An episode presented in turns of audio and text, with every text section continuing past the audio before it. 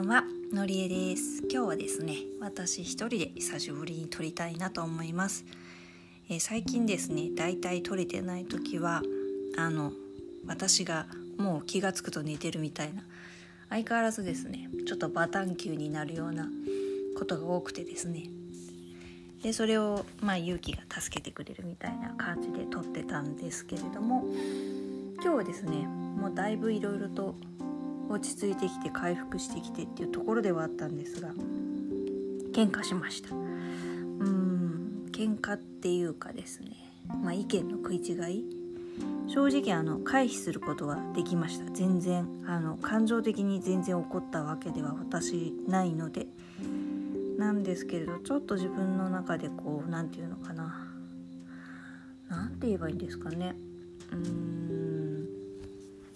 気になってたことがあったの。とそれは違うんじゃないのっていうのをね伝えたかったというか。なのでなんかこうきちんと言いたいなというか表現したいなと思って私も言ったんですけども。まあでもやっぱりね関係性が私はお母さんで勇気は息子なのでやっぱり立場的には私の方が強いんですかね。なのであのうんなかなか難しいですね。前の時にも言ったと思うんですけど何て言うのかな。やっぱりあのすごく仲はいいと思うんですが私と勇気は多分あのもともと持っている相性はいい方ではないので勇気と私のタイミングって多分違うんですよね。私はまあそういう意味で言うと私はまああのそのなんだろうリアクションが早いというかうん早いうんその場でそのすぐにどんどんあの判断して進めていくのに対して勇気はうーんなんだろう。そういう意味で言うとまだ決められてないんですかね。いろいろと決めかねているところがあるから結果的に判断が遅くなるっていうんですかね。今今こう話しながら思っているのはそんなところです。でそこにもうちょっと私が理解を示してあげられればよかったたんだなと 今こう話しながら思いました。うんでもな難しいところではあるんですよね。何のこっちゃってきっと感じだと思うんですけど。要はうん勇気のために勇気の関係で動くことなので